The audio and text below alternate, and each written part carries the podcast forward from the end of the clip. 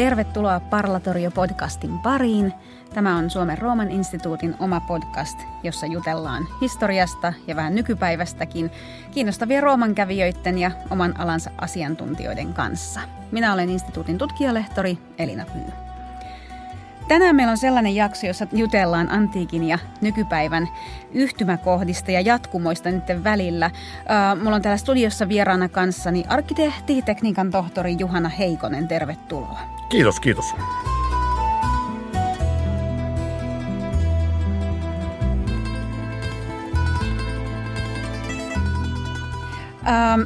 Kerro Juhana vähän itsestäsi kuulijoille. Kuka olet? Mitä kuuluu? Kuuluu ennen kaikkea hyvää, kiitos kysymästä. Tämä on yleensä aina pitkä litania, mitä kaikkea voi kertoa, mitä on tehnyt, mutta todellakin arkkitehti ja väitellyt myöhäisantiikin arkkitehtuurista ja toki tehnyt myös normaaleja arkkitehdin hommia luonnollisesti.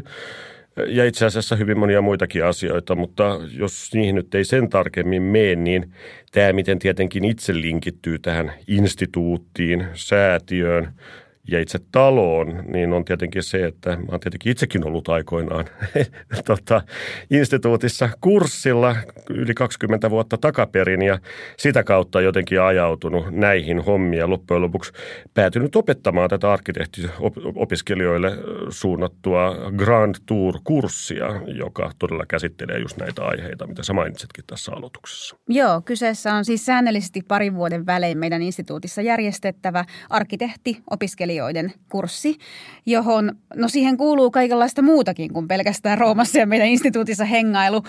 Teillä siis edeltää tätä Italian matkaa intensiiviopetusjakso täällä Suomessa.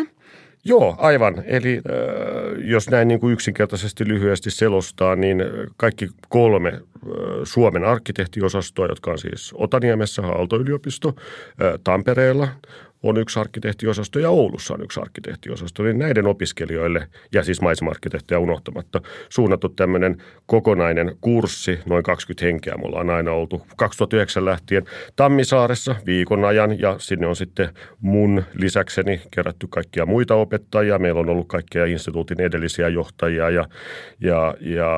ja kaikkia muita alan asiantuntijoita ja arkkitehtuurihistorian professoreita ja käydään läpi vaan ylipäätänsä, että mitä se antiikin vaikutus nykypäivään asti arkkitehtuurissa on.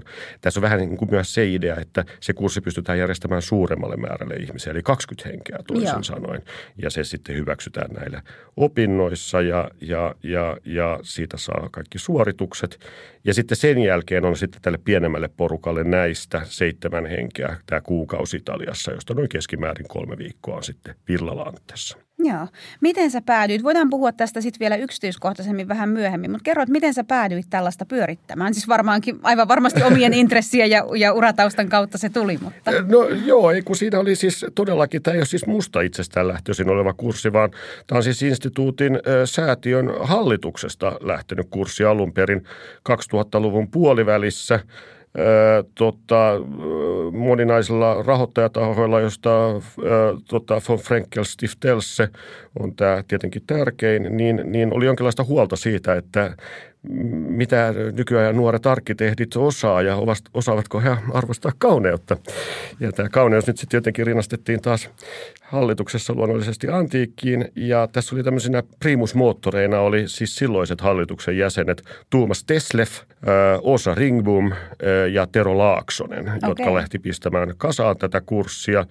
Ja sitten mut jotenkin poimittiin siitä matkan varrelta sitten mukaan toisin sanoen, että näin se lähti siinä sitten, että kun olin itse näiden kanssa tekemisissä, koska mä olin jo aloittanut silloin pitkään kestäneen väitöskirjan tekemisen, joka liittyy myös Roomaan ja niin edespäin, niin tässä oli niin kuin nämä pohjatiedot oli jo olemassa siinä vaiheessa. Mikä sun väitöskirjan aihe oli, jos tähän? Se käsittelee, mä suosittelen kaikille käymään, että kun mainostetaan matkakohteita tietenkin myös aina podcasteissa, niin siinä Kolosseumin vieressä oleva San Clemente ja sen ensimmäisen rakennusvaiheen suhde domuksiin, antiikin domuksiin, ja toisaalta käyttää nykyaikaisia erilaisia mallinnusmenetelmiä ja tämmöisiä niin kutsuttuja artist impressions ja muuta vastaavaa, että minkälaisia ne tilat mahdollisesti on olleet. Ei tietenkään minkälaisia ne tilat on olleet, vaan mahdollisesti olleet toisin sanoen.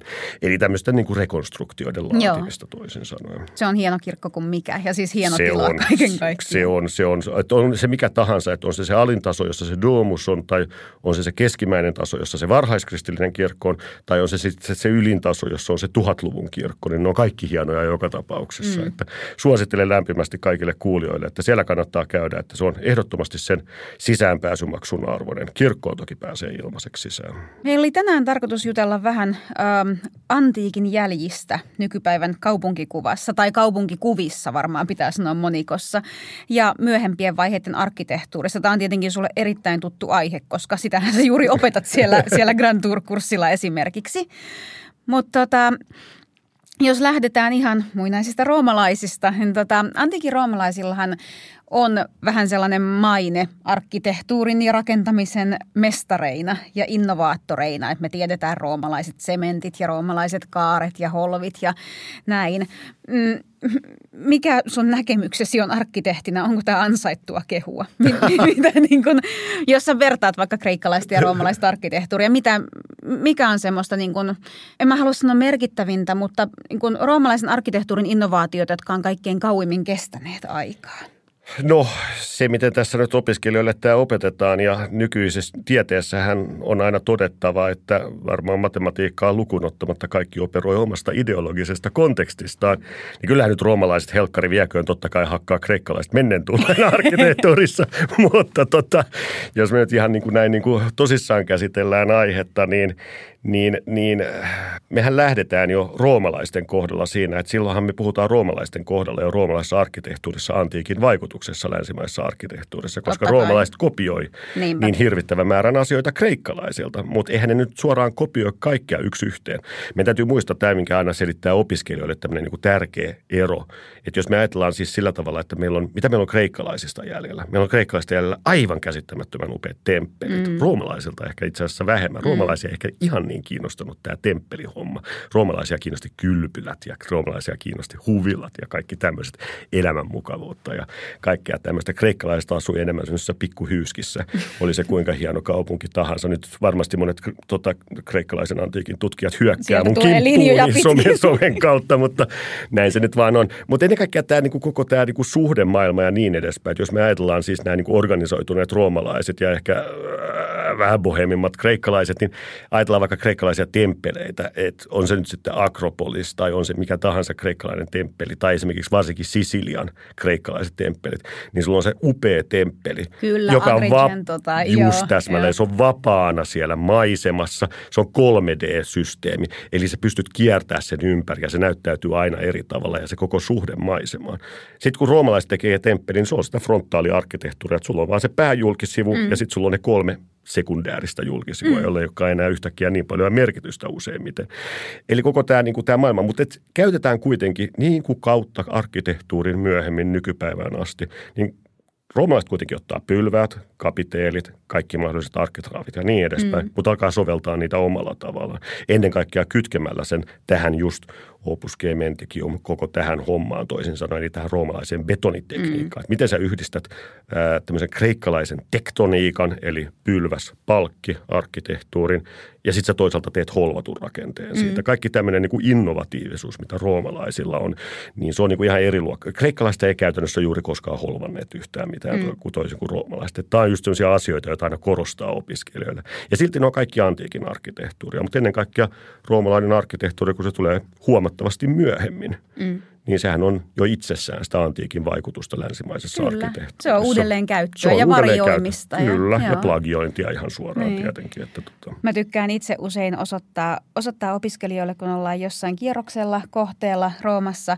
niin aina jos näkyy jossain tiilipylvään pätkiä, koska se on mun mielestä ihastuttava roomalainen esimerkki, että on siis tiilestä tehty pylväs, joka on pinnotettu sitten. Kyllä, just näin. Ja sitten jos ajattelee, että nyt kun me ollaan tässä nauhoittamassa tätä podcastia, niin eihän meidän tarvitse hirveän kauas mennä tästä vaikka Senaatin torille yliopiston kirjastoon ja havaita, että ne pylväät on täällä hirsiä, jotka on sitten stukkolustralla päällystettyjä, että niistä tulee marmorin näköisiä. Nehän ei ole siis suinkaan marmoria ne pylväät, nehän on puuta ne pylväät. Ne on puuta sisältä, okei.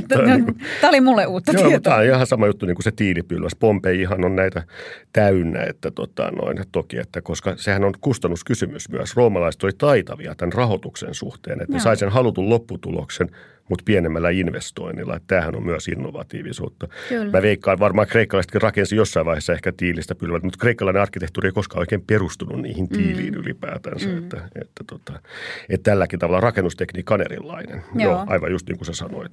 Todella, joo.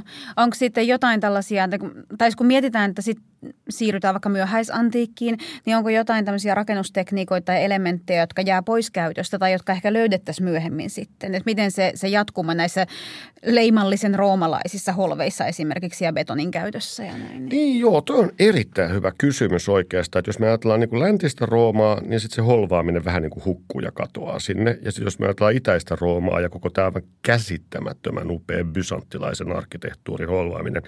Jos me nyt ajatellaan, mä aina vakuutan opiskelijoille, saavat sitten itse myöhemmin päättää, mutta maailman hieno rakennushan on tietenkin Hagia Sofia Istanbulissa. Eli tämmöiset rakennukset, jotka on niin kuin suoraa perintöä siitä roomalaisesta holvaustekniikasta, joka säilyy pidemmän aikaa siellä itäisessä kuin läntisessä. Ja roomalaistahan se on, koska bysanttilaisethan näki itsensä roomalaisina loppuun asti tietenkin siinä vaiheessa. Mutta näitä siinä myöhäisantiikissa rahat on vähissä. Pylväiden ja kapiteelien tekeminen maksaa paljon. Isot massiivirakennukset ei pystytä välttämättä ylläpitämään. Ne alkaa täsmälleen juuri näin. Ja tähän liittyen, niin sitten päästään tämmöiseen toiseen mun suosikkiaiheeseen, eli tähän spoolia-arkkitehtuuriin. Eli käytetään uudelleen antiikin aikaista kierrätystä. Eli sulla on hienoja pylväitä ja kapiteeleja, niin italialaiset käyttää niitä renesanssiin asti toisin sanoen, ja vielä itse asiassa siitäkin eteenpäin toki siinä vaiheessa. Mutta nämä on tämmöisiä mielenkiintoisia asioita, että sehän kertoo just siitä arvostuksesta myös, mitä on koettu läpi vuosisatoja. Että ei ole enää varaa tehdä samanlaista. Sehän on esimerkiksi tämä San Clemente, jonka mä mainitsin, niin se kun menee siihen, mitä puhutaan sitten kirkkoarkkitehtuurissa atriumina, joka nyt on oikeastaan se pylväspiha, eli sun aikaisemman vieraan Samuli Sibeliuksen näitä peristyylejä siis toisin sanoen, niin siellä kun on käyttäneet niitä spoolioita, niin ei olekaan riittänyt yhtäkkiä riittävää määrää joonialaisia kapiteeleja. Niin sitten ne on joutuneet pistämään jonkun sen aikaisen kivenhakkaajan tekemään semmoisen sympaattisen kömpelön joonialaisen kapiteeli, jonka erottaa heti, että se on keskiaikainen eikä antiikki. Vähän niin kuin matchaa. Mutta tsemppi hyvä toisin sanoen, että yritettiin nyt kuitenkin joka tapauksessa. Että kyllä se kertoo siitä arvostuksesta toisin sanoen. Tämä mun suosikkiesimerkki, tähän ei rajoitu pelkästään italialaisiin tämä koko arvostus, vaan sehän on tämä mun suosikkitarina antiikin arkkitehtuurin ihannoinnista. Kaarle Suuri, 800 joulupäivänä kruunataan pyhän saksalais-roomalaisen keisarikunnan jaadiaa keisariksi ja niin edespäin. Ihastuu kaikkiin ravennalaisiin, näihin myöhäisantiikin kautta vähän niin kuin bysanttilaisiin rakennuksiin. Haluaa itselleen samanlaisia rakennuttaa Aacheniin tämän kuuluisan palatsikappelin, johon ne pylväät tuodaan Ravennasta siis toisin sanoen, matkamuistona toisin sanoen. Että nämä on sellaisia niin kuin pitkiä juttuja, että näitä pylväthän on seikkailleet antiikissa, Egyptistä, jostain Assuanista, kun on tuotu niin, esimerkiksi Pantheon. Niin, sitähän tehtiin paljon. Joo, niin se on näin pitkä traditio. Ja jopa aikoinaan, jos me vedetään nykypäivään, niin Alvar Aalto, suuri Italian, suuri antiikin ystävä. Me voidaan katsoa, että Pergamonin asema, kaava, eli tämä, miten tämä sijoittuu rinteeseen ja niin edespäin, niin se on hyvin pitkälle samanlainen kuin tämä Otaniemen teknillisen korkeakoulun asema. Onko näin? Kaikki auditoriothan sinne on laitettu, vaikka niillä ei ole mitään funktioita. Alvar Aallon alkuperäiseen suunnitelmaan kuului, että kun sinähän tehtiin arkkitehtiosaston pihan ulkoseinät päällystettiin Carrara-marmorilla Italiasta tietenkin, niin siinä oli tarkoitus laittaa pihalle 3 kreikkalaista pylvästä, eli nämä perusjärjestelmät. Joo. Se kaatui siihen, että Kreikan valtio ei suostunut päästämään ulos maista sitten. Ne oli jo ostettu kai suurin piirtein, mutta sitten ne ei saaneet maastavientilupaa. Ja kopioita ei sitten lähdetty tekemään. Kyllä, juuri näin. Että Mutta me varmaan puhutaan myös näistä valtasuhteista ja niin edespäin, että mitä tapahtui Aachenin näille Ravennasta roudatuille pylväille, niin Napoleonin sotien aikanahan Napoleon otti ne pylväät pois sieltä. Aha. Ja ne on edelleenkin jossain Louvren kellarissa, että nämä 1800-luvun kopioita, että näillä on suuret symboliset arvot. Kyllä, ja sitä näkee sen, että miten nämä rakennusten palaset vaeltaa ympäri Eurooppaa niin kuin voimapesäkkeestä toiseen. Kyllä. Ravenna todella merkittävä kaupunki myöhäisantiikissa ja sitten Aacheniin. Ja kyllä, just tämmöiset näin. Ja sitten jos me ajatellaan sitä, no antiikin kohteita ei sinänsä lukunottamatta egyptiläisiä, mutta jos me ajatellaan vaikka amerikkalaisia multimiljonääriä 1800-luvun lopussa, 1900-luvun alussa, niin nehän pudotutti kokonaisia rakennuksia, keskiaikaisia rakennuksia, siis sinne Yhdysvaltoihin sitten. Joo. New Yorkistahan näitä löytyy useampia. Että kovasti tulee mieleen se, kun roomalaisajalla Egyptistä niitä obeliskeja just raahattiin.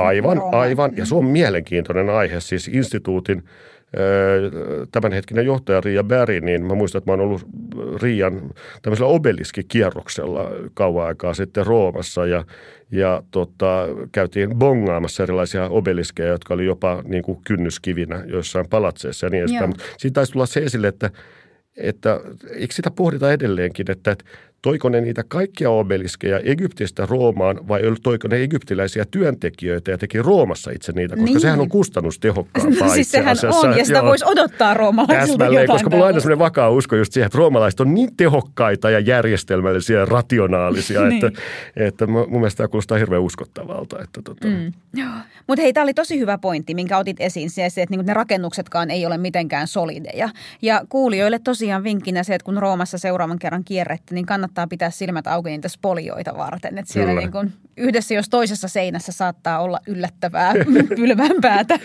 Siinä getossa varsinkin synagogan pohjoispuolella, niin siinähän on semmoinen hieno oikea katupätkä, jossa on erilaiset hautamonumentit ja löytyy erilaisia pylväitä ja niin edespäin. Mutta erittäin hieno esimerkki on mun mielestä aina se, että kun Roomassa on niin kapeat kadut ja aikoinaan kärryt ja nykyään autot, niin nehän jyrsii aina niitä rakennusten ja kortteleiden kulmia, niin katsokaa aina niitä kortteleiden kulmia, että sieltä löytyy useimmiten antiikin pylväs, joka suojaa just sillä niin kuin kolhasukorkeudella aina sitä kulmaa. Vähän niin kuin nykyään laitetaan semmoisia L-teräslistoja erilaisiin nurkkiin, niin roomalaiset on käyttänyt hyvin pitkään antiikin pylväitä tähän samaan tarkoitukseen. Kierrätystä. Joo. No. Ja sitten tietenkin kun tullaan keskiajalle, niin eihän sielläkään mitenkään tämä yhteys antiikin arkkitehtuurin katkea. Että kun mietitään keskiaikaista kirkkotaidetta, vaikka romaanista, goottilaista arkkitehtuuria, niin hurjan paljon samoja elementtejä siellä on. Kyllä, sä oot aivan juuri näin. Ja mä mielestäni itse käytän aina opiskelijoille esimerkkinä sitä, että jos Alppien pohjoispuolella hypättiin gotiikkaan, Apote Suger, Pariisi, 1000-luvun alkupuoli ja niin edespäin, kun suhdetaan pikkuhiljaa romaniikasta tähän gotiikkaan, niin italialaiset on suuressa osassa Italiaa niin konservatiivisia, että ne jättää sen gotiikan kokonaan väliin, koska ne uskoo niin vahvasti. Ajattelen nyt, eihän Roomassa ole mitään muuta kuin Santa Maria sopra Minerva, joka edustaa goottilaista arkkitehtuuria oikeastaan, paitsi sitten myöhäisgotiikka tietenkin 1800-luvulla. Mutta se on semmoinen, ehkä varmaan ollut semmoinen ihan poliittinen tahto, joka on liittynyt siihen gregoriaaniseen reformaatioon 1000-luvun alkupuolella, jossa viitataan ennen kaikkea myöhäisantiikkiin ja näihin varhaiskristillisiin, että kuinka muka Paavilla kautta Pietarin seuraajalla on valta ja niin edespäin. Tämä on tämmöinen monimutkainen ehkä poliittinen kudelma. Niin, että vaikea sitä kommunikoidaan tavallaan arkkitehtuurin kautta sitä omaa identiteettiä. Samalla tavalla kuinka keskiaikainen Paavi saattaisi vaatia, että me jatketaan tällä romaniikalla, joka on ihan täsmälleen samannäköistä kuin myöhäisantiikin tai varhaiskristillisen ajan arkkitehtuuri, niin samalla tavalla kuin Trump hiljattain määräsi executive orderina, että nyt pitäisi tehdä vain klassismia näihin valtionrakennuksiin. Niin se on vähän sama juttu toisin sanoen. Eli pitäydytään siihen vanhaan konservatiivisesti silloin. Ja sehän aina sitten vaihtelee tietenkin ajassa ja paikassa, että mikä on sitä, mitä pidetään vanhana ja konservatiivisena ja millaisia asioita ne kommunikoi. Kyllä. Jo näissäkin on hirveästi tulkintaeroja, että totta kai, että tällä hetkellä jos me ajatellaan, että ketkä sitä klassismia suosii, niin Venäjällä kovasti, joka nyt on ehkä enemmän tai vähemmän diktatuuri, niin suositaan itse asiassa tällä hetkellä julkisessa rakentamisesta just tämmöistä niin kuin Pietarin tämmöistä klassismia. Ja löytyy kyllä muistakin näistä autoritäärisistä valtioista just tämmöistä näin. Mutta sitten toisaalta sitä klassismia, että jos ajatellaan vaikka sodan jälkeisistä italialaisista arkkitehdeistä, tämä, joka todella monella tapaa ammentaa klassismista, niin vasemmistolainen Aldo Rossi, niin tällä hetkellä olisi just muun muassa myytävänä Alessin Design Imperiumi-perheelle tehty Aldo Rossin suunnittelema omakotitalo, joku 7 miljoonaa pyyntihinta, ja se on just semmoista Aldo Rossin tämmöistä klassismia, mutta Aldo Rossin näkemys oli se, että ennen kuin marxilainen vallankumous toteutuu lopullisesti, niin täytyy käyttää tämmöistä väliajan arkkitehtuuria. Ihan tämmöinen klassisoiva arkkitehtuuri sopii erinomaisesti. Ja totta kai Stalinhan on esimerkkinä myös tietenkin, että tämmöinen niin kuin Stalinin ajan barokkiklassismi, mitä nämä kaikki rakennukset käytännössä on. Eli moneen makuun ja moneen ideologiaan ne on solahtaneet aika suhtavasti. Kyllä. Näköjään selkeästi vaan yleensä enää nykymaailmassa enää autoritääriseen maailmaan verrattuna amerikkalaisiin, joille taas klassismi symboloi ennen kaikkea tasavaltalaista arkkitehtuuria. Joo, kyllä, niin kuin demokraattisten instituutioiden auktoriteettia. Ja sitten kuitenkin näyttää kaikki samanlaiselta. Että on se Napoleonin empiiretyyliä tai on se sitten täsmälleen samanaikaista amerikkalaista Greek Revival, tämmöistä klassismia, niin näyttää hyvin samanlaiselta kummatkin, mutta nämä lähtökohdat on vaan erillä. Ne on ladattu täyteen erilaisia merkityksiä. Kyllä, just näin. Tästä mä muuten muistaakseni puhuttiin vähän ihan kaikkien aikojen ensimmäisessä Paraltorian jaksossa Samuli Sibeliuksen kanssa. Muistaakseni puhuttiin, mitä ehkä tsekata itsekin, mutta joo, se on tosi kiinnostavaa. Se on vinkki kaikille kuuntelijoille, jotka käy katsomassa sen ensimmäisen podcastin, tai siis kuuntelemassa ensimmäisen podcastin. Joo.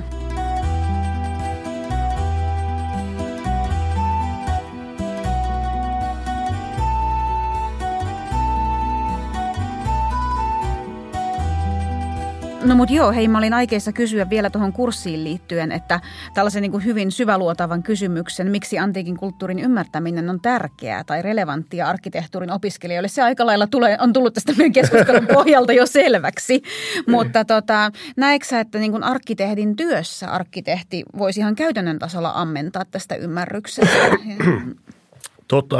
Joo, se on aina paha tietenkin, että siitä täytyisi aina katsoa sen, että aikaa kuluu eteenpäin ja onko näillä asioilla vaikutusta. Mun mielestä se on aina tärkeää oikeasti, että se on niin kuin, että mä suhtaudun äärimmäisellä skeptisyydellä, kun puhuttiin vähän aikaa sitten wow-arkkitehdeistä ja tämmöistä tähtiarkkitehdit, eli star-architects, niin tämä niin kuin katsaus antiikkiin osoittaa sen, että joku kuuluisan arkkitehti Rem Koolhaasin suunnittelema Seattlen kirjasto on aika vaatimaton verrattuna pyramiidiin, jos noin niin kuin ajatellaan pitkällä aikajaksolla asioita, joka on kuitenkin yksi maailman 7 ihmeestä. Toki. Se on wow-arkkitehtuuria.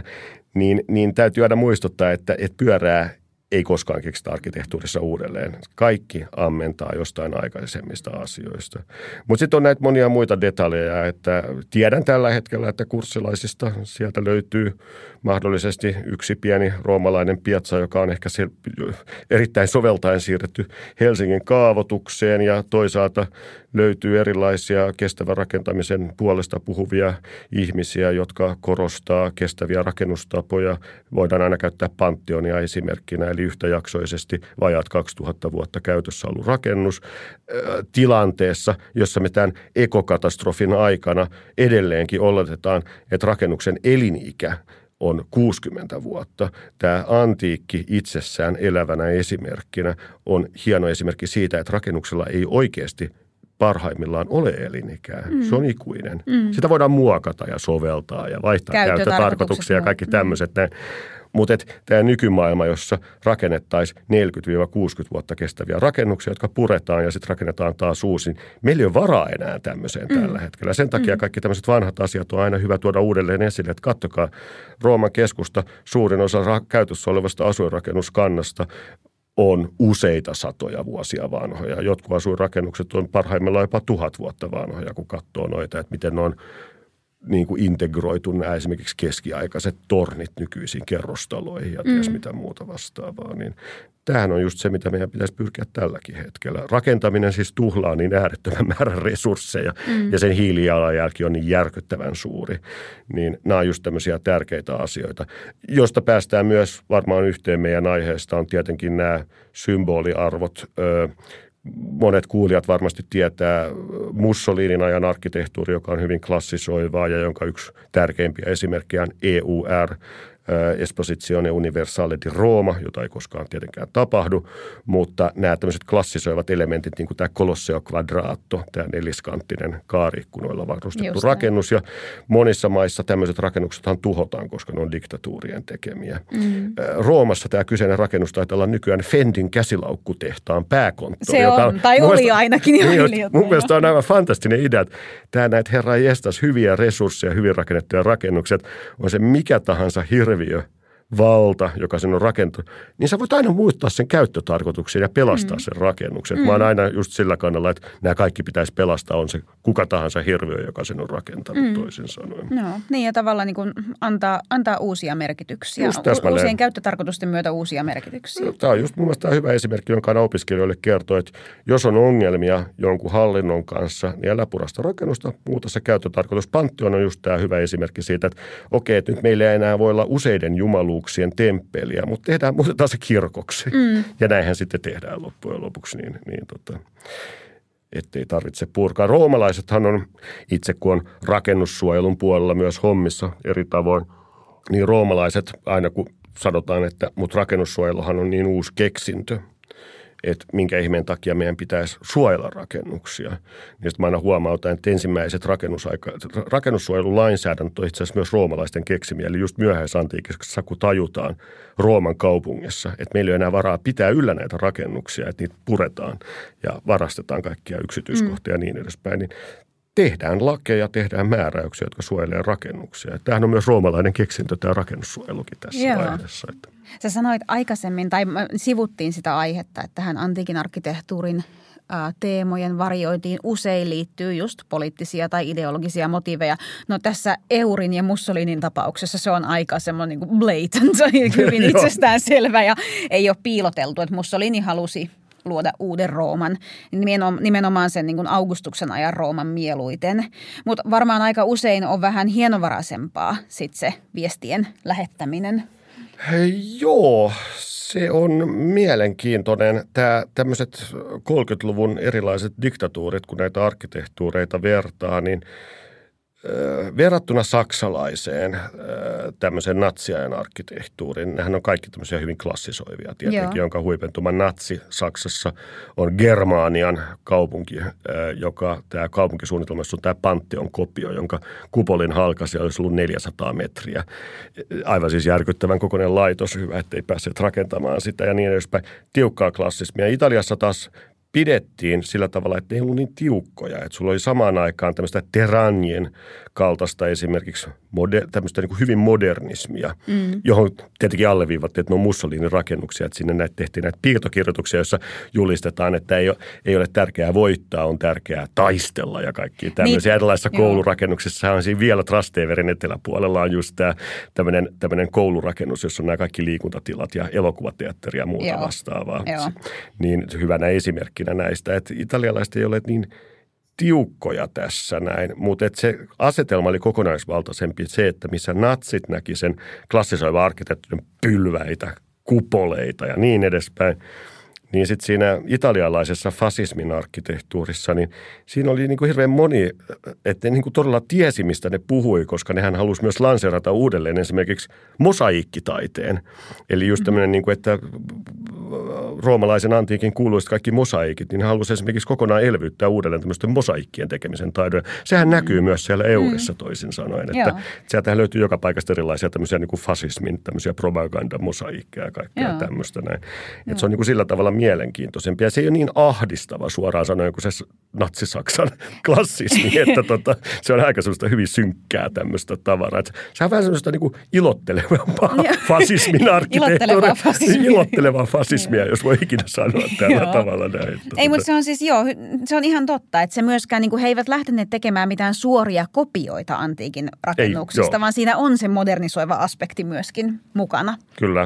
Kyllä. Ja sitten se on niin kuin vielä sillä tavalla, että että kun saksalaiset katsoivat, että he pystyvät tekemään teräsbetonista mitä tahansa, niin tähän italialaiseen fasismiinhan kuului tietenkin myös se, että omavaraisuus, joka on nykymaailmassa mahdoton hankkia minkään valtion, mutta he halusivat eliminoida turhan teräksen ja kaiken tämmöisen käyttämisen, niin ne otti uudelleen käyttöön sitten travertiinit ja kaikki tämmöiset niin kuin perinteiset rakennustekniikat, että voisi vähentää riippuvuutta ulkovalloista, että senkin takia se arkkitehtuuri on vähän erinäköistä aina.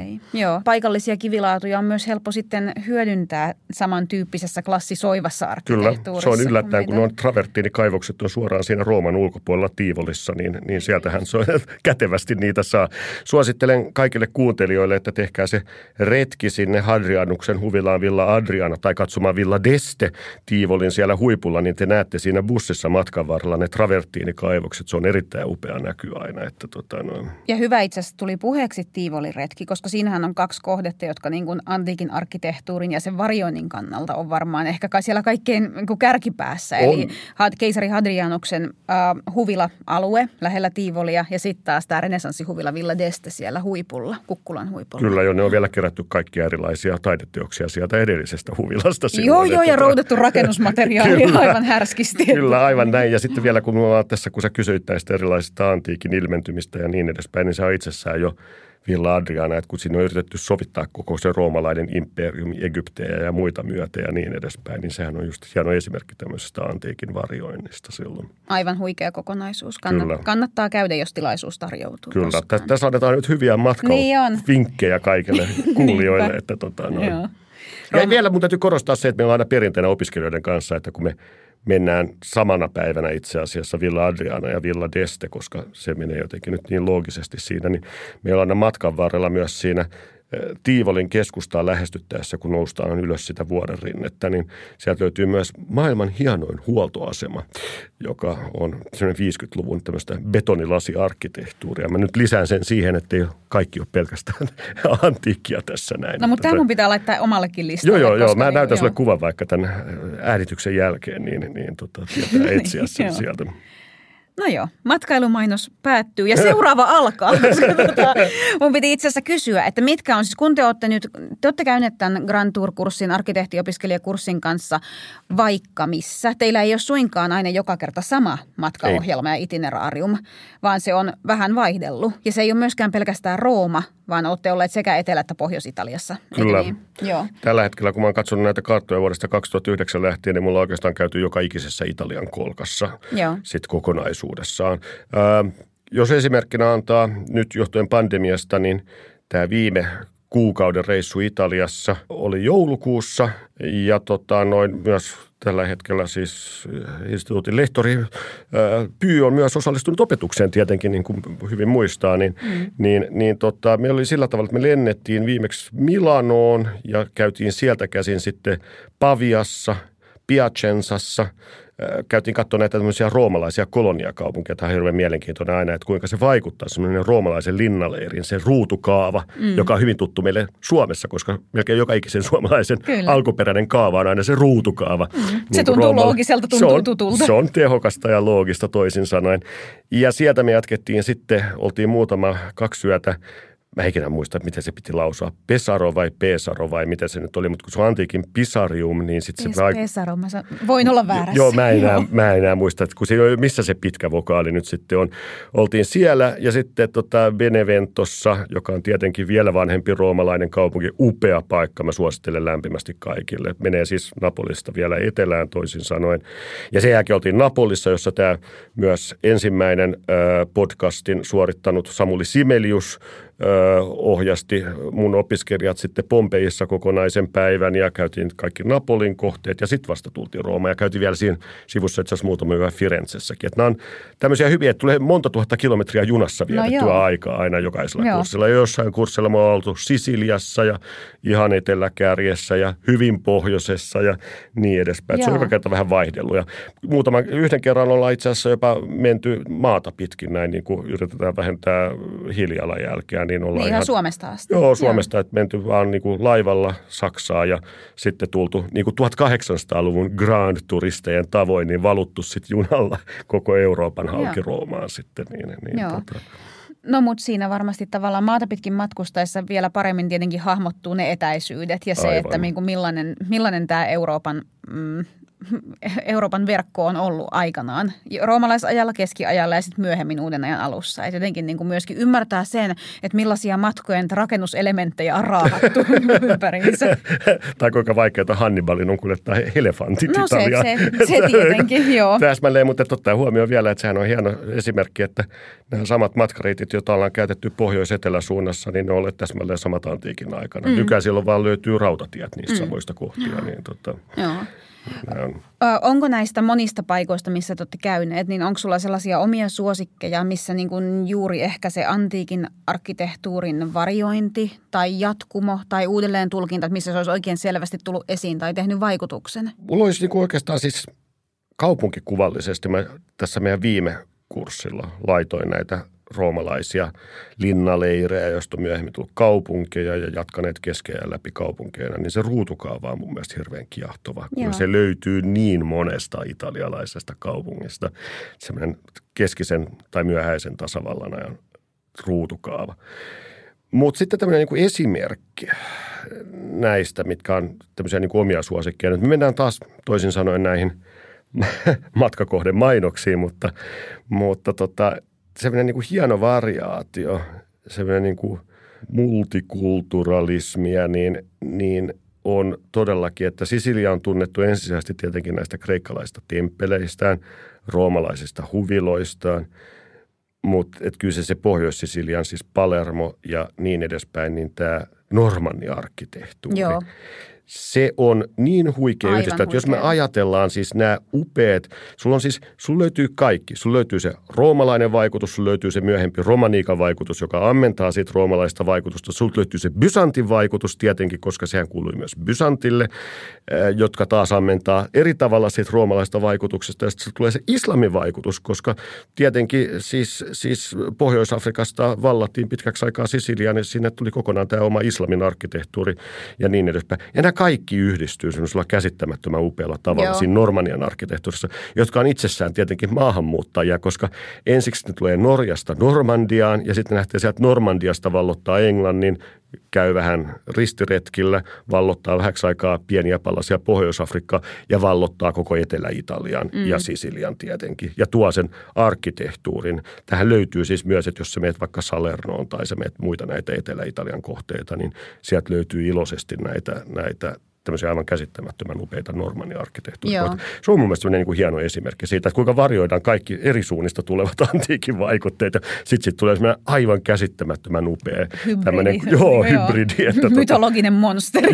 Siis kyllä. Ehdottomasti hyvässä mielessä. Tämä on mulle ollut myös niin kuin silmiä avaava ja upea kokemus, kun on ollut Sisiliassa ja sitten nähnyt ne Selinunte ja Agrigento ja tämmöiset temppelialueet, mutta, jotka on itsessään tietenkin upeita. Hyvin siis sellaista, niin kuin mitä...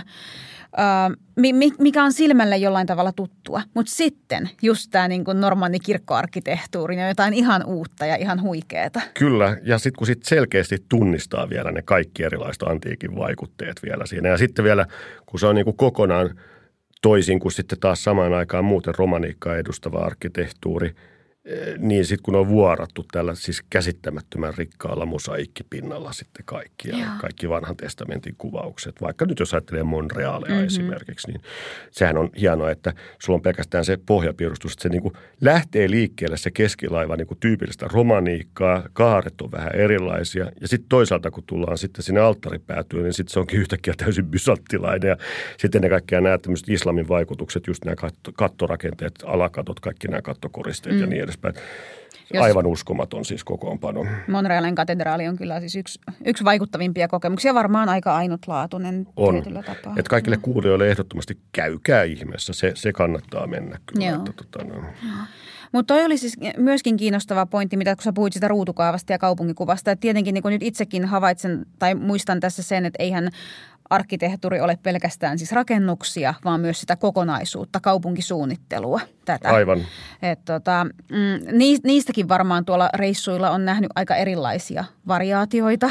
Kyllä, mutta sitten se yhtäkkiä se ruutukaava pistää sieltä vaan esiin aina. Että kyllä se on siis tämä, nyt kuulijoille on varmaan hyvä selventää, että sehän on niin kuin se ruutukaava, mutta sulla on siis se Decumanus ja Cardo, eli siis pohjois-eteläsuunnassa menevä yksi pääkatu ja itä-länsisuunnassa menevä toinen pääkatu, joka ideaalitilanteessa jakaa kaupungin 4 lohkoon ja näiden risteyksessä on se forum, jos löytyy nämä tärkeimmät julkiset rakennukset. Löytyy ympäri Italiaa, löytyy myös ympäri Eurooppaa, missä roomalaista vaikutusta on ollut, ja se nyt on vaan niin fiksu tapa jakaa tontteja, se ruutukaava, että se syntyy vähän niin kuin itsestään monissa muissakin paikoissa sen jälkeen.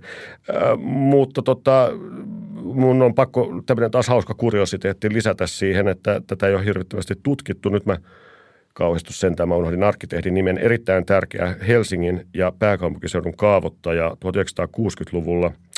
Hitto vieköön, mä oon unohtanut sen nimen, mutta kaavoittanut useita Helsingin lähiöitä. Että jos käytte joskus Myllypurossa, mikä pääsee kätevästi Helsingissä metrolla, niin se 60-luvun Myllypuron kaava, että jos sen katsoo tarkemmin, niin tämä arkkitehti, joka matkusti mielellään Pohjois-Afrikassa ja Italiassa erityisesti paljon, niin sieltä löytyy Decumanus Cardo, ja se on kokonaan tehty semmoinen suomalainen linnanleirikaupunki, joka on toteutettu sitten 60-luvun elementtitekniikalla. Sitten tietenkin ne kaikki kerrostalot, jotka ei ole siis umpikortteleita, vaan ne tonteilla, ne talot on sitten vähän miten menee. Mutta siellä on todella siis täsmälleen pohjois-eteläsuunnassa oleva pääkatu ja toinen pääkatu etelä-itäsuunnassa, ja keskellä on niin kutsutusti forum, josta löytyy se kirkko, Myllypuron kirkko. Niin tästä ei ole kukaan kirjoittamatta, että jossain vaiheessa kirjoittaa tuonne artikkeli ja esittää tämmöinen arvaus, että näinhän se on. Että vähän semmoinen arkkitehtivitsikin tietenkin, mutta käykää ihmeessä katsomassa, että sehän näyttää melkein siltä, kartasta katsottuna tarkemmin, niin näyttää melkein siltä, että herranjestas, ovatko roomalaiset aikoinaan perustaneet kolonian Suomeen, että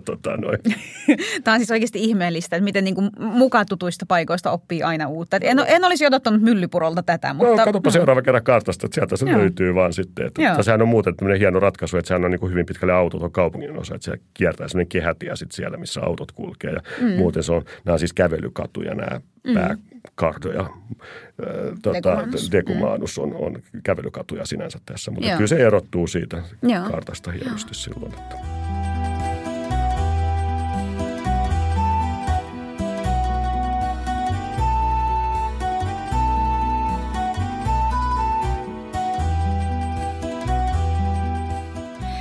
Mitä mieltä sä oot Helsingin uusklassisesta keskustasta? Sehän on yksi hienoimpia kokonaisuuksia koko maailmassa.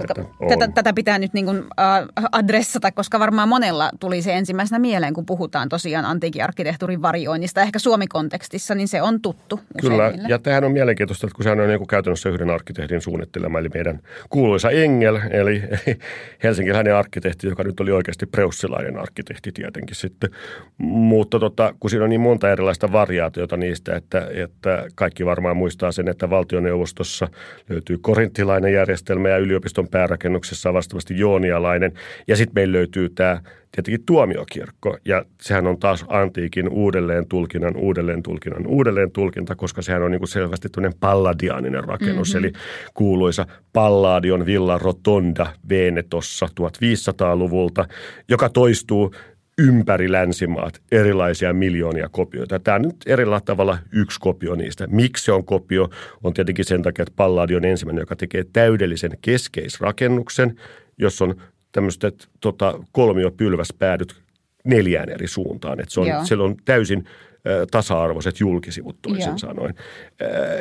Eli tämä on nyt sitten Engelin tulkinta Palladiosta, ja Palladion vastaavasti oli oma tulkinta antiikista siinä vaiheessa. Että näin nämä asiat kiertävät.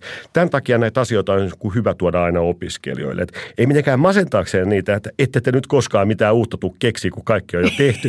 Mutta on niin kuin enemmänkin sillä, että katsokaa, kuin hienolla tavalla voidaan varjoida monia asioita. Että ei tarvitse nyt antiikkia varjoida, voi varjoida ihan mitä tahansa. Mutta sieltä löytyy aina, niin kuin, että ihmisen käyttäytyminen rakennetussa ympäristössä on aina hyvä, minkä korostaa myös opiskelijoille, on se, että kun mennään katsomaan näitä antiikin domuksia esimerkiksi, toki ne on niin kuin yläluokan asuntoja ja niin edespäin, Mutta tämä domus on esimerkiksi just semmoinen esimerkki, että jos sä nyt ajattelet, että no niillä oli ehkä juokseva vesi parhaimmillaan joissain tapauksissa ja löytyy sisävessaa ja niin edespäin. Jos siihen nyt, ja keskuslämmitystäkin löytyy joissain tapauksissa, niin jos sä nyt vaan laitat siihen niin kuin normaalit tuplalasielementit ja niin edespäin, niin tuommoisessa voisi nykypäivänäkin asua. Mm. Eli asuminen esimerkkinä siitä, että se on niin yksinkertainen asia monella tapaa, että itse asiassa se asuminen ei hirveästi muutu vuosituhansien aikana. Mm. Ja toisaalta tämä domus, mä ajattelin, että nyt kun kerran tultiin siihen, kun mä olen itse tässä professori Kaius Tuoren Space Law-projektissa, jossa käydään läpi näitä republikanismia ja niin edespäin. Ja aiemmin mainittu Samuli Sibelius käsitellyt aikaisemmin väitöskirjassaan siis toki domuksia ja itsekin käsitellyt näitä domuksia, niin täytyy muistuttaa siinä, että nämä uudelleen löydetyt 1700-luvulla löydetyt antiikin roomalaiset domukset, niin nehän on olleet seuraavat 300 vuotta hitti. Eli ensiksi rakennettiin jopa suoria kopioita niistä antiikin domuksista ja sitten toisaalta kaikki tämmöinen, ajatelkaa nyt sodan jälkeistä 60- ja 70-luvun rivitaloarkkitehtuuria niin edespäin. Mä oon itse syntynyt Atrium-talossa. Nämä on siis kaikki siis semmoisia, että samoin tämä kaavoittaja, josta mä puhuin Myllypuron kohdalla, niin sekin suunnitteli näitä tämmöisiä Atrium-taloja. Toisin sanoen kaikki on aina ihastuneet niihin Atrium-taloihin toisin sanoen, että sulla on se Atrium ja peristyyli ja koko Suomi on täynnä just varjoita, just tästä variaatioita tästä roomalaisesta domuksesta hirveän monella tapaa. Mä itsekin suunnitellut yhden sellaisen itse asiassa. Niin se on jotenkin ihana ajatus tavallaan, että sitä voi niin kuin tehdä, sopeuttaa myös aivan erilaisiin ilmasto-olosuhteisiin. Ja, kyllä. Se on vähän haasteellista sen kannalta tietenkin nykyään, että se ulkovaippa on niin suuri, niin lämmitys menee vähän enemmän rahaa ja energiaa lämmitykseen toki siinä vaiheessa, mutta monet asiat voi ratkaista järkevillä tavoilla. Mutta mä suosittelen, että kun kävelette suomalaisissa lähiöissä, niin näitä tämmöisiä atrium-taloja löytyy vähän joka nurkasta just 60- ja 70-luvun arkkitehtuuria. Niin siinä on se, tiedetään jo ennestään, että nämä oli kaikki innokkaita Italia-faneja. Nämä kaikki kävi, suomalaiset arkkitehdit kävi Pompeissa jo 1800-luvun puolivälistä lähtien. Eli nämä on tuttuja paikkoja. Että hyvä, että sä nostit ton esiin, koska siitä tästähän me nyt niin kuin nähdään se, että se antiikin perinnön variointiarkkitehtuuri, se ei ole jotain sellaista, joka jäisi tonne niin kuin varhaismodernille ajalle tai 1800-luvun uusklassismiin.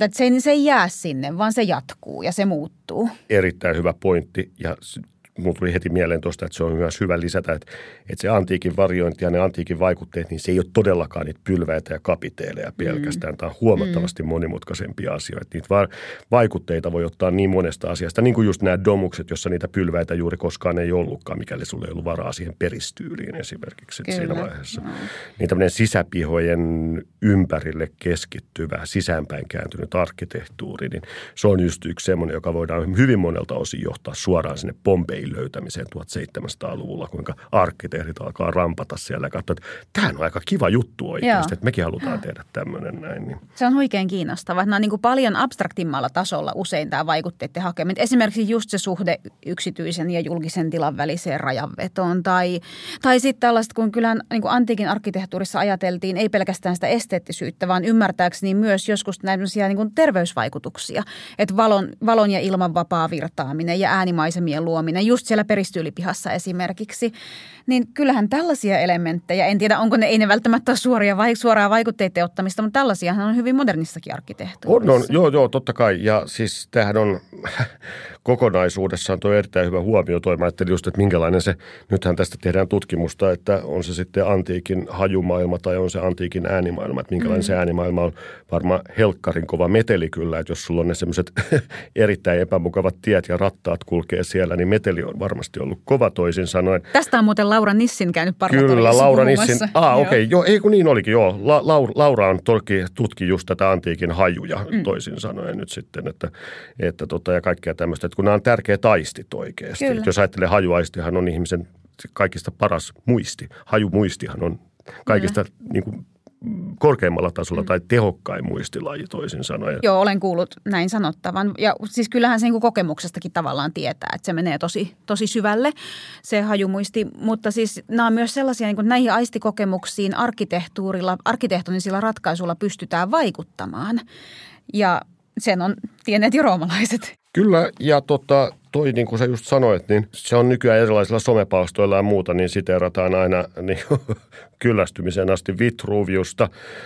Ja Vitruviushan käsittelee hirvittävästi näitä asioita, että mitkä on terveelliset ilmansuunnat. Mm. Pitää varoa pohjoisia tuuleja ja sitten toisaalta eteläiset tuulet saattaa olla liian kuumia, jos nyt ajattelee Italiassa vaikka Sciroccoa tai jotain näitä muita tämmöisiä lämpimiä kosteita, hiekkatuulia ja kaikki tämmöiset näin. Niin se on ennen kaikkea se Vitruviuksen kautta, niin se on siis luettu kuitenkin aktiivisesti nykypäivään asti. Yleensä vain ihmiset, jotka kommentoi Vitruviusta, niin mä aina epäilen, että onko nyt oikeasti lukeneet sitä. Me nimittäin tällä kurssilla Suomen Rooman instituutin Grand Tour, antiikin vaikutus länsimässä arkkitehtuurikurssissa, niin kurssilaisethan lukee itse asiassa monelta osin sen Vitruviuksen läpi. Niin sitten sitä voi niinku ihan oikeastikin siterata eikä puhua vaan niitä Vitruvius-meemejä tai Vitruvius-quoteja joo, täsmälleen, koska se on parempi aina kuitenkin oikeasti lukea se siinä vaiheessa. Mutta se on just tämä, mitä sä sanoit, eli nämä erilaiset tämmöiset muut aistimukset ja niin edespäin, niin nehän on olleet tämmöisessä arkkitehtuurikeskustelussa myös osittain just Vitruviuksen takia ja hänen kauttaan myös. Eli on katsottu, että aha, se on ehkä se, mikä Vitruviukselta ei enää ole hirveästi arkkitehtien keskustelussa, on tietenkin nämä erilaiset piirityskoneet ja erilaiset katapultit ja skorpiot ja muut vastaavat tämmöiset kenttätykistöön verrattavissa olevat asiat. Mutta ne ei tule niin kuin vakiovarusteina talopuketissa. Eikä varsinaisesti myöskään myös linnoitustekniikat ja niin edespäin. Mutta siis joo, just tällainen niin kuin valon liikkuminen, ilman kiertäminen, tiettyjen niin kuin värien harmonia ja sen silmää hyväilevä vaikutus, kaikki tällainen. Joo. Ja tämähän on just niin kuin sä sanoitkin, itse asiassa oli hienoa, että sä nostit noin värit esille, koska tämä, minkä yrittää aina opiskelijoille selventää. Ja nyt on tällä hetkellä yksikin instituutin opiskelijoista on kirjoittamassa itse asiassa aiheeseen liittyen, eli tämä valkoinen antiikki. Joo. Eli jos ajatellaan, että meillähän on edelleenkin se käsitys siitä, että se antiikki on niin kuin akuankassa on, että se on aina valkoista pylväsarkkitehtuuria. Ja mehän ollaan siis tiedetty jo 1700-luvulta, mahdollisesti jo 1500-luvulta lähtien, että sehän nyt oli todella räikeä väristä toisin sanoen. Niin niitä värejähän kuoriutuu sieltä. Kyllä, joo, että sieltä tulee todella, ja Pompein myötä viimeistään niin yhtäkkiä kirkkaaksi maalattuja huoneita ja kaikkea tämmöistä, ja yhtäkkiä myöhemmin tarvitaan, että ei ne patsaat olleetkaan valkoista marmoria, vaan maalattu. Tämä yritetään terottaa opiskelijoiden mieleen. Sehän aiheutti myös 1800-luvulla, jos me ajatellaan Helsingin keskustassa vaikka Säätytaloa, niin sitten yhtäkkiä katsottiin, että antiikki ei olekaan valkoista, että se on hyvin värikästä ja sen takia meillä on Säätytalo myös tämmöinen värikkäämpi tulkinta antiikin arkkitehtuurista toisin sanoen. Mutta sitten se taas katoaa jotenkin taas sen jälkeen, jos me ajatellaan tämmöistä just tämä natsit. Italialaiset fasistit. Ne ammentaa niin sitä winkelmanilaisesta valkoisuudesta. No se just täsmälleen, ne ammentaa sitten winkelmanilaisesta valkoisuudesta. Että onko se poliittinen valinta vai ei, vaikea sanoa. Mutta tämä on just hyvä, että sä otit nämä värit esille sillä tavalla, että samalla tavalla – niin kuin että yhtäkkiä jossain arkkitehtuurissa se antiikki tulkitaan valkoiseksi, yhtäkkiä se taas tulkitaan värilliseksi, se taas tulkitaan valkoiseksi ja niin edespäin. Eli siis kaikkia tämmöisiä niin kuin erilaisten määritelmien ja tulkintojen kerroksellisuutta, kuinka se sitten niin kuin jollain tavalla aaltoilee ja vaihtelee vähän päästä toiseen koko ajan sitten. Että Kyllä, se on tosi hyvä pointti, että niin kuin, antiikki syntyy meidän tulkinnoissamme. Kyllä, just näin. Ja tässä tapauksessa tähän podcastiin liittyen, niin arkkitehtien tulkinnoissa sitten vielä. Niin, just näin. Joo. Mulla on loppukysymys vielä.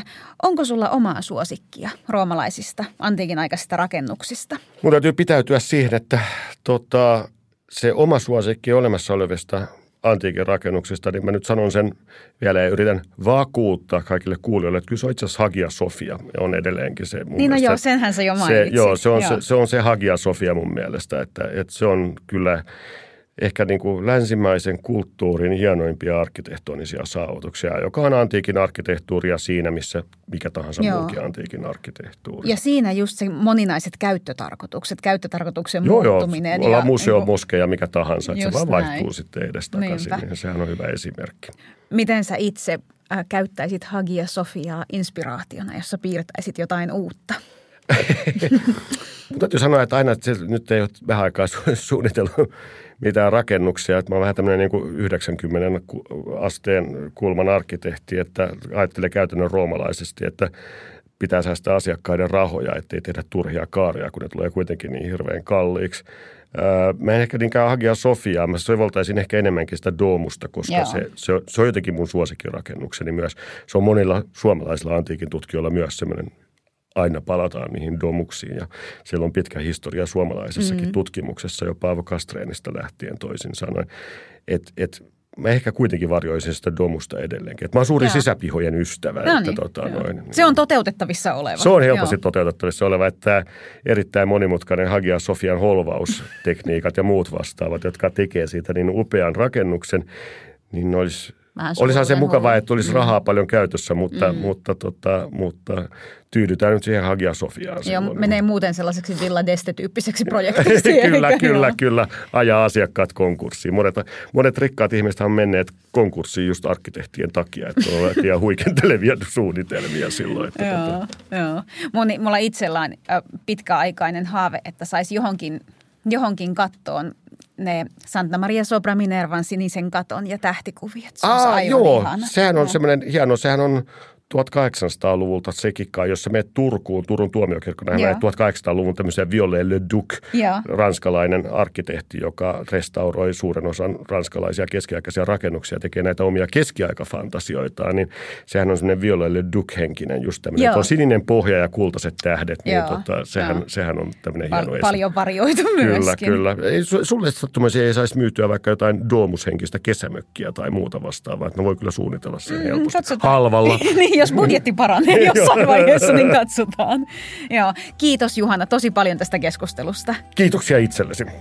Huikean mielenkiintoista. Toivottavasti kuulijat sai tästä irti myös ja varmasti sai irti paljonkin. Ja muistakaa meidän matkavinkit myös. Kaikki, jotka kuuntelee, jos sille ole käyneet, niin käykää ihmeessä. Kyllä. Menkää Roomaan, menkää Italiaan ja menkää ympäri Eurooppaa nyt tämän keskustelun pohjalta.